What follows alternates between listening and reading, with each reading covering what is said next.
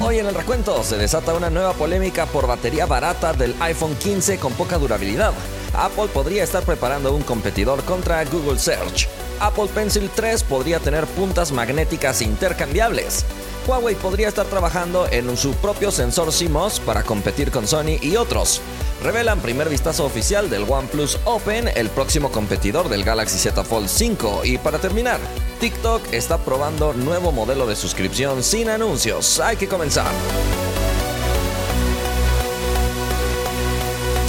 Gracias por estar una vez más en el recuento. Estamos listos para seguirte poniendo al día en el mundo de la tecnología. Recuerda que el día de mañana es el evento de Google Pixel y también de Galaxy S23 FE. Entonces es probable que no haya recuento, pero te voy a subir resumen de ambos eventos probablemente. No sé si van a ser a la misma hora, todavía no reviso eso, pero de cualquier manera te voy a contar todo lo que se presente en ambos eventos. Qué curioso que tanto Google como Samsung quisieron hacer un evento el mismo día. Antes de continuar, le agradecemos a nuestros partners Samuel, Alfred, Mark, Gustavo, Elías, Mauri, Abraham, Moisés, El Nuber, Ismael, Valentín, José, Víctor, Lucas, Iván, Axel, Facu, Gastón, Giovanni, Samuel, Deimar y Lela. Muchísimas gracias por ayudarnos con esa suscripción especial. La vez pasada te pregunté si tú utilizas la carga inalámbrica. Participaron más de 23 mil personas, 16% dice que sí, 60% dice que no y 24% dice que su celular no la soporta. Fausto dice, no uso la carga inalámbrica porque no me podría alejar de la base de carga. Tienes toda la razón, por eso insistimos en que no se debería llamar carga inalámbrica, pero ese es otro tema. Alex comentó, pienso que mucha más gente utilizaría la carga inalámbrica si los dispositivos de gamas inferiores a la gama alta lo soportaran. Saludos. Y por último, Anthony comentó, normalmente no la uso, pero cuando el equipo se te moja o se te cae al agua, lo uso para evitar algún tipo de cortocircuito en el equipo para así no tener que esperar a que el puerto esté seco y así evitar riesgos. Totalmente de acuerdo con contigo.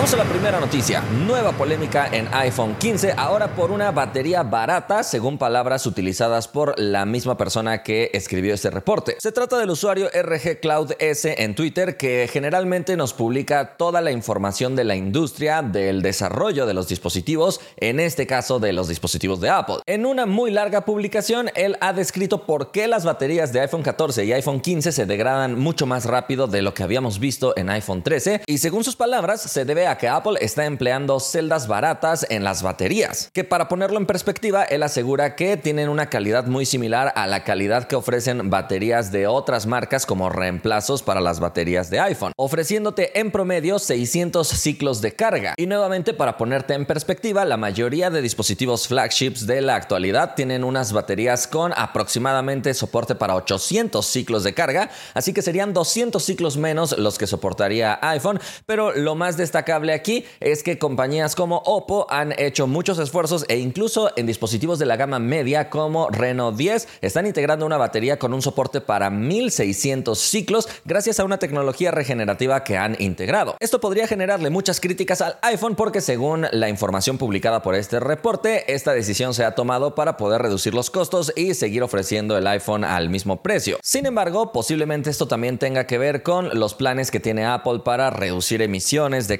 y todo este tipo de cosas ambientales, ya que en este mismo reporte se señala que Apple utiliza cobalto reciclado como cátodo en estas baterías, pero que reciclar el cobalto hasta poder ser utilizado en las baterías en realidad es incluso más costoso que comprar celdas de mayor calidad para las baterías. Entonces es un poco extraño porque el rendimiento de la batería es el que se siente barato, pero en realidad el desarrollo de la batería es costoso. Como consumidores sin duda alguna que nos gustaría que no el beneficio del consumidor, pero parece que la tendencia de los fabricantes es otra.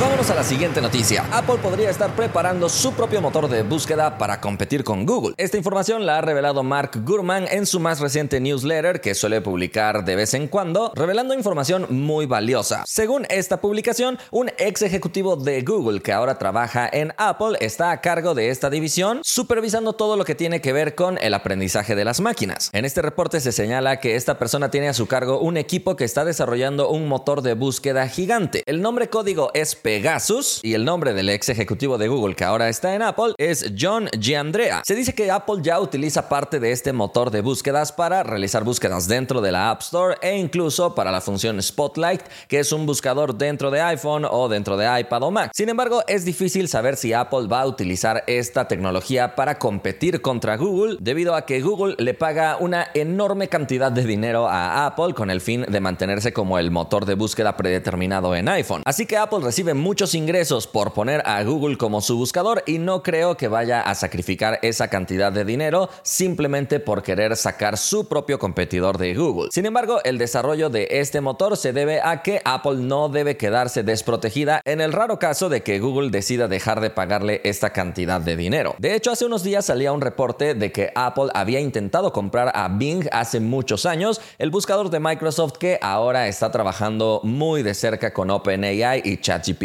Sin embargo, en aquellos momentos Microsoft no aceptó la venta de su buscador para que cayera a manos de Apple, así que es probable que desde entonces Apple estuviera preocupada por tener su propio buscador solamente en caso de que Google decida dejar de trabajar con ellos y dejar de pagarles tanto dinero. Ahora te toca a ti decirme si tú utilizarías el buscador de Apple en caso de que lo llegaran a lanzar.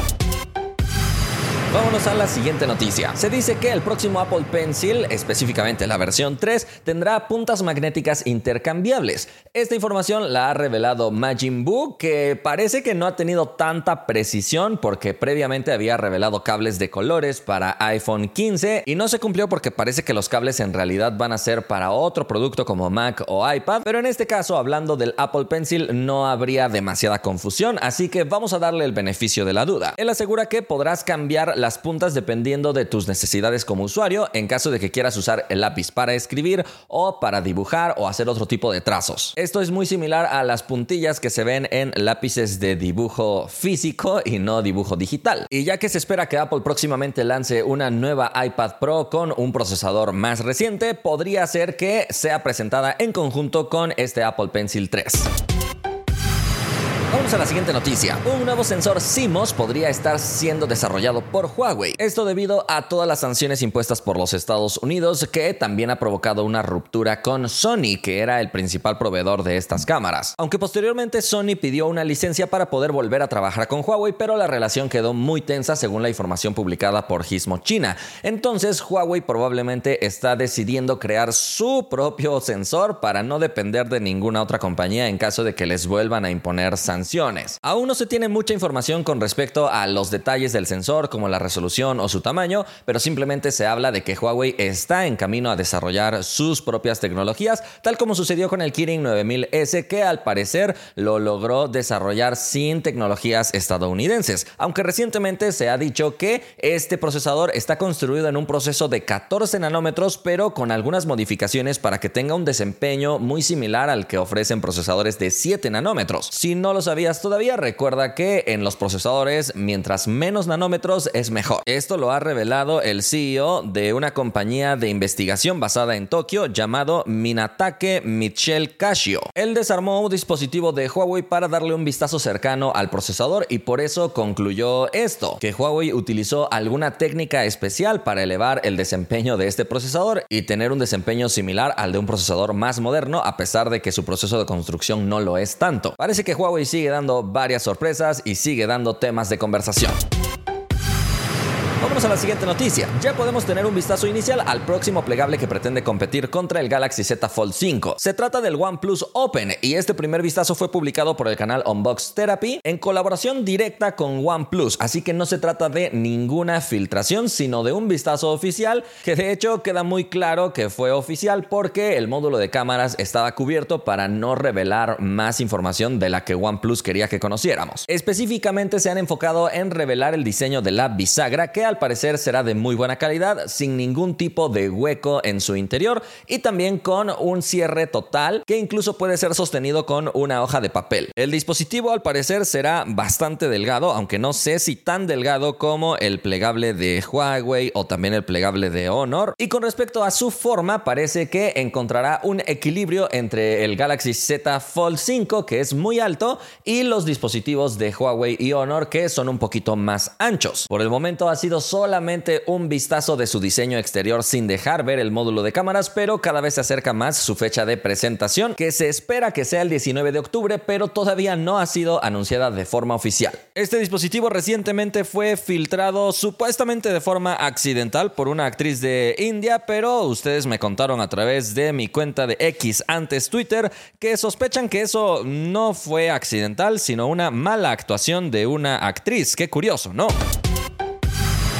Vámonos a la siguiente noticia. TikTok ya está probando su nuevo sistema de suscripción para que pagando una mensualidad no te aparezcan anuncios. Estos planes han sido revelados por Android Authority, quien publicó esta captura de pantalla donde se revela que te ofrecerán el plan gratuito mostrándote anuncios basados en tus intereses y tu actividad en TikTok o la versión sin anuncios que te costará 4.99 dólares al mes. En pantalla estás viendo el precio de referencia en otras monedas, aunque recuerda que los precios de aquí no son los mismos que los de allá. Esta propuesta de TikTok todavía no le está apareciendo a todos los usuarios, sino únicamente a unos pocos usuarios de Estados Unidos, así que concluimos que están haciendo una prueba piloto para ver si muchas personas están dispuestas a pagar esta suscripción con el fin de eliminar los anuncios o simplemente no hay interés en esta función. Por lo tanto, te toca a ti decirme en los comentarios si tú pagarías esta suscripción. No, no, no, no, no, no, no, no, no, no, no.